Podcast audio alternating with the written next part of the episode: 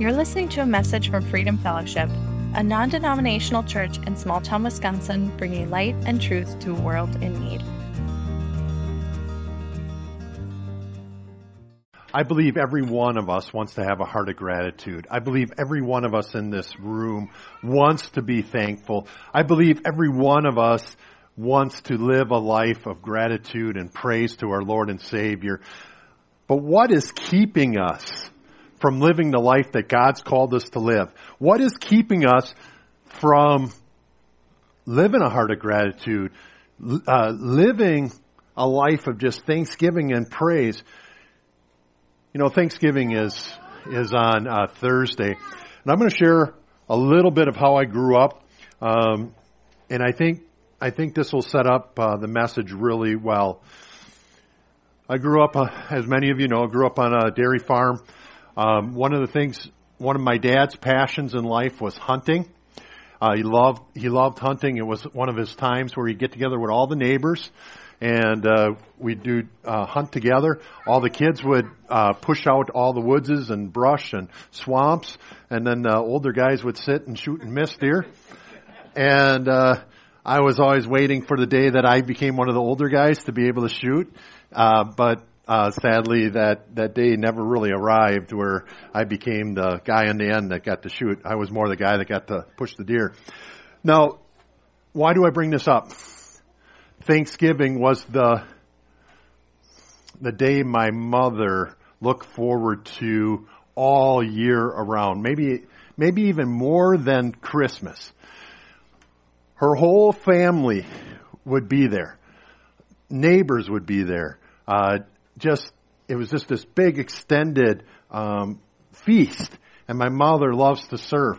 But every Thanksgiving, the screaming and yelling in the house that would come out of my parents was just unbearable as a child, and I didn't understand it.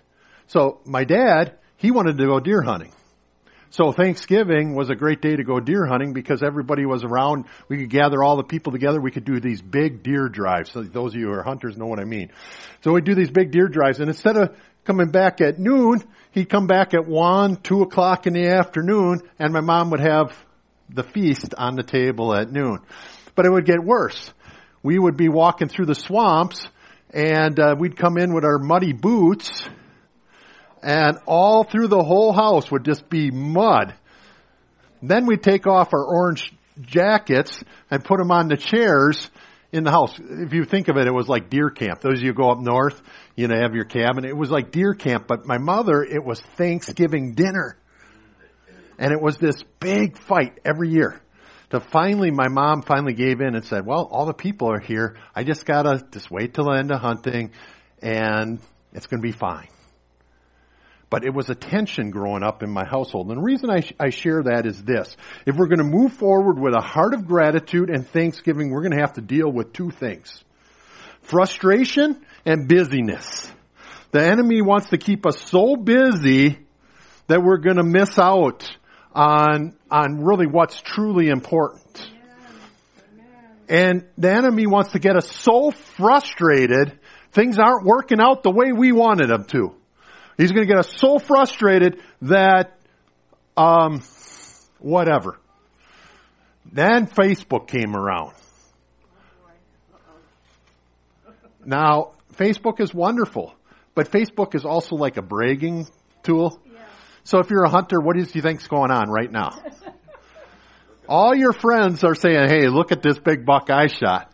And what about those of us that haven't shot a big buck yet this year? Then it's like, oh, I guess it's uh, blah blah blah. God don't love me or whatever silly stu- silly thing you come up with. Our frustration will lead us to jealousy. Jealousy will lead us to entitlement.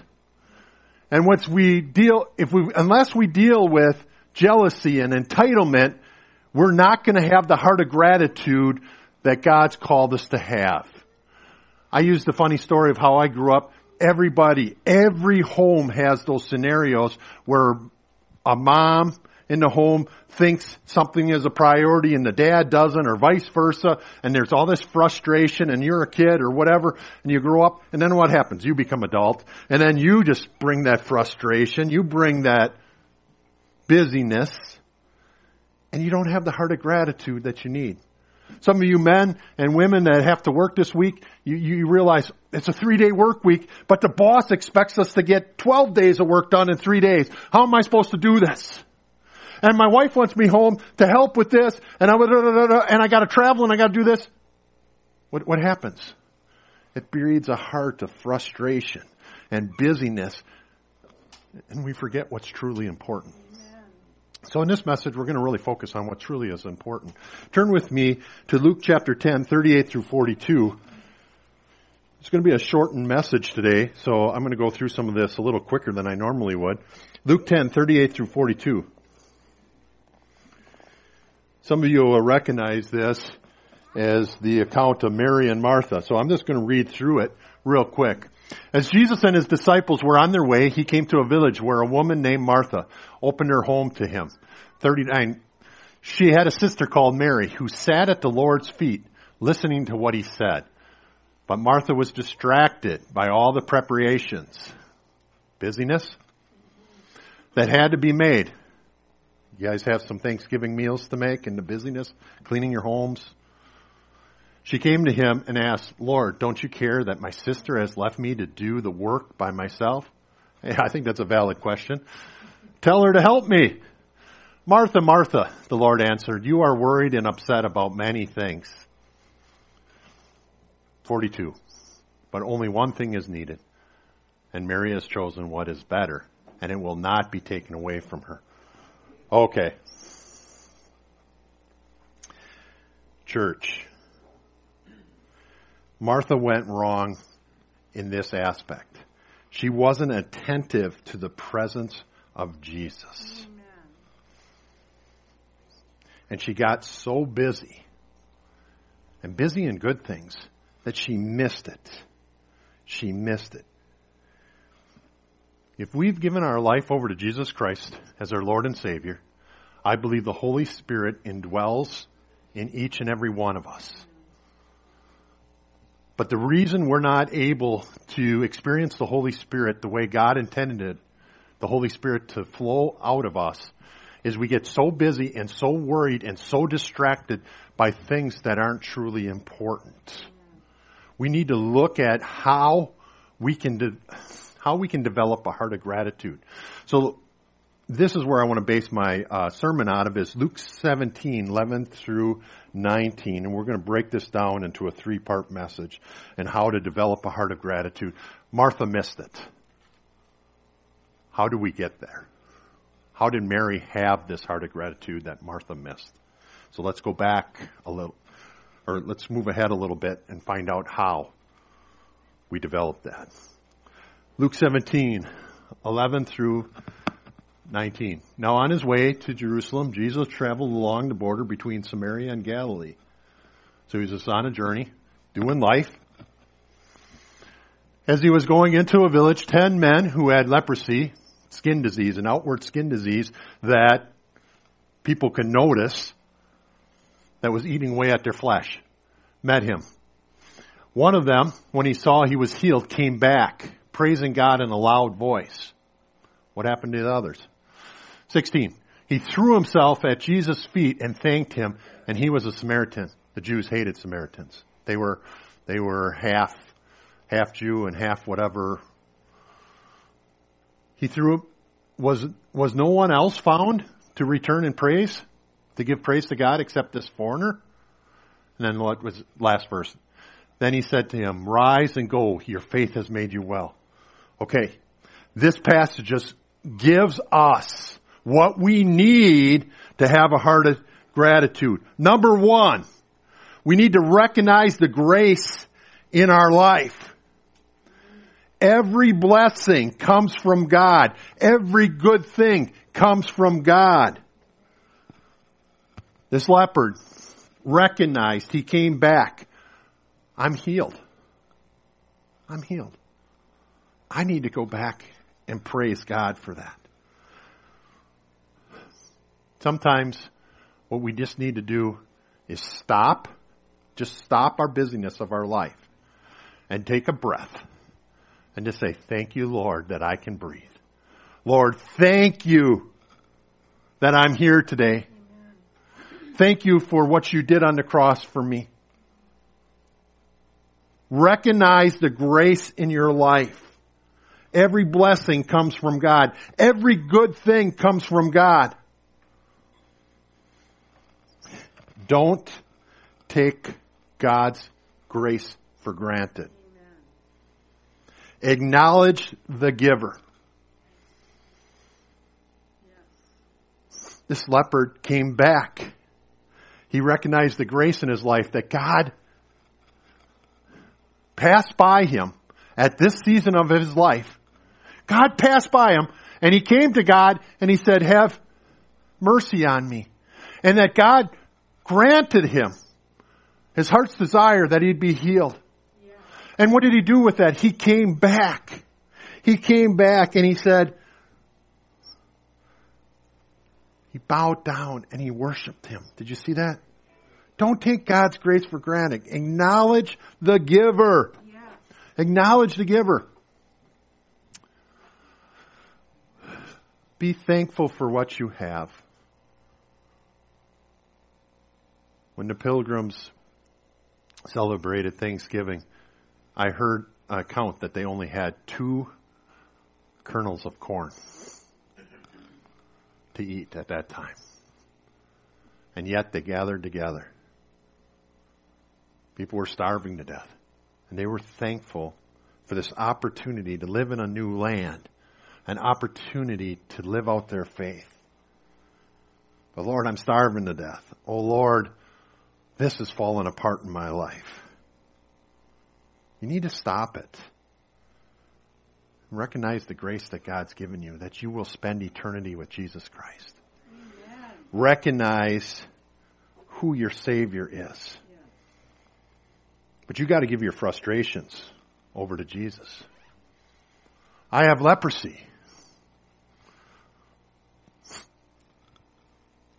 Give it to Jesus. What, what, what, what, are you, what are you struggling with today? You don't have to tell me, but whatever you're struggling with, before you can be, have a heart of gratitude, you have to surrender it over to Jesus. Struggling with your marriage, give it over to Jesus. Struggling with your finances, give it over to Jesus. Struggling with your health, give it over to Jesus. Struggling with busyness. We live in a society, church, that has more modern conveniences to take away busyness in our life. We have Betty uh, with us today. We're going to be 100 years old, not too long.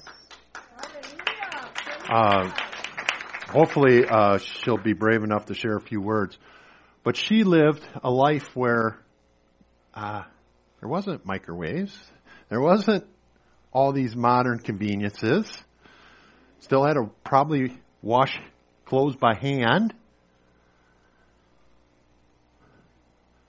all the things that she lived through. And all these conveniences that we have in our modern day world to save time, and they don't save our time, do they? We just take on more and more and more and more stuff that get us so busy that we don't take some time to fall at the feet of Jesus and worship Him for who He is and what He's done for us. Take time before you even start your day to worship your Lord and Savior for who He is and what He's done in your life. If you don't do that, the busyness will lead to frustration, which will lead to jealousy, and then all of a sudden you're just, poor pitiful me.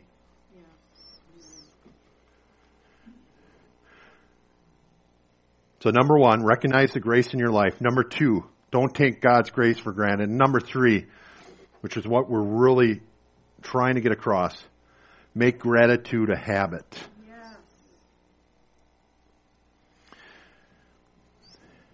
What did Mary do? She forgot about the busyness. I don't know if she forgot, but she said, you know what? I'm going to choose what's more important. I'm going to choose to sit at the feet of Jesus. I don't know how many years growing up in my home, my mom and dad would fight.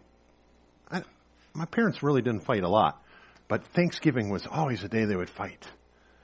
Finally, one person had to give in. One person had to give in. Neither one of my parents were, were going to give in. The truth is, you have to say what's truly important.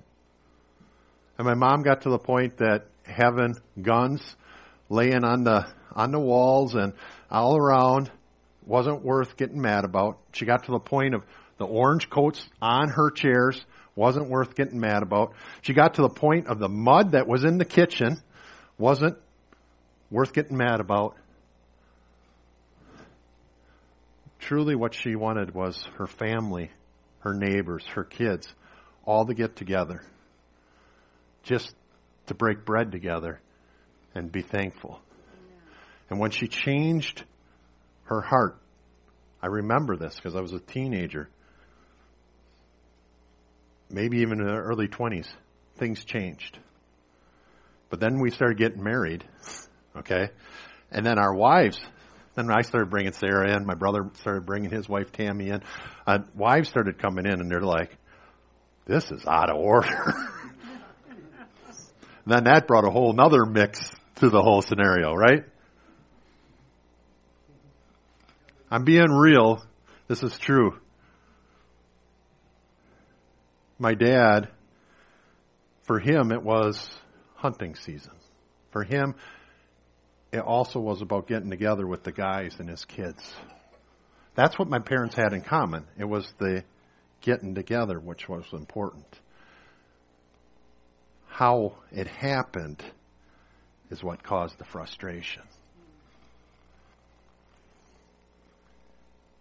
Church, if you're dealing with frustrations about life, your coworker not doing their fair share of work, your spouse not doing the dishes or not picking up his clothes or whatever, you got to give that to Jesus.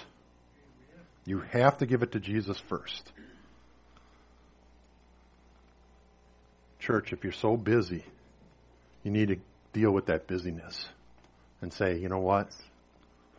This is what you got to do. You got your calendar, you got your, your day mapped out. Say, this first hour of the day is yours, Lord. Turn off your phone.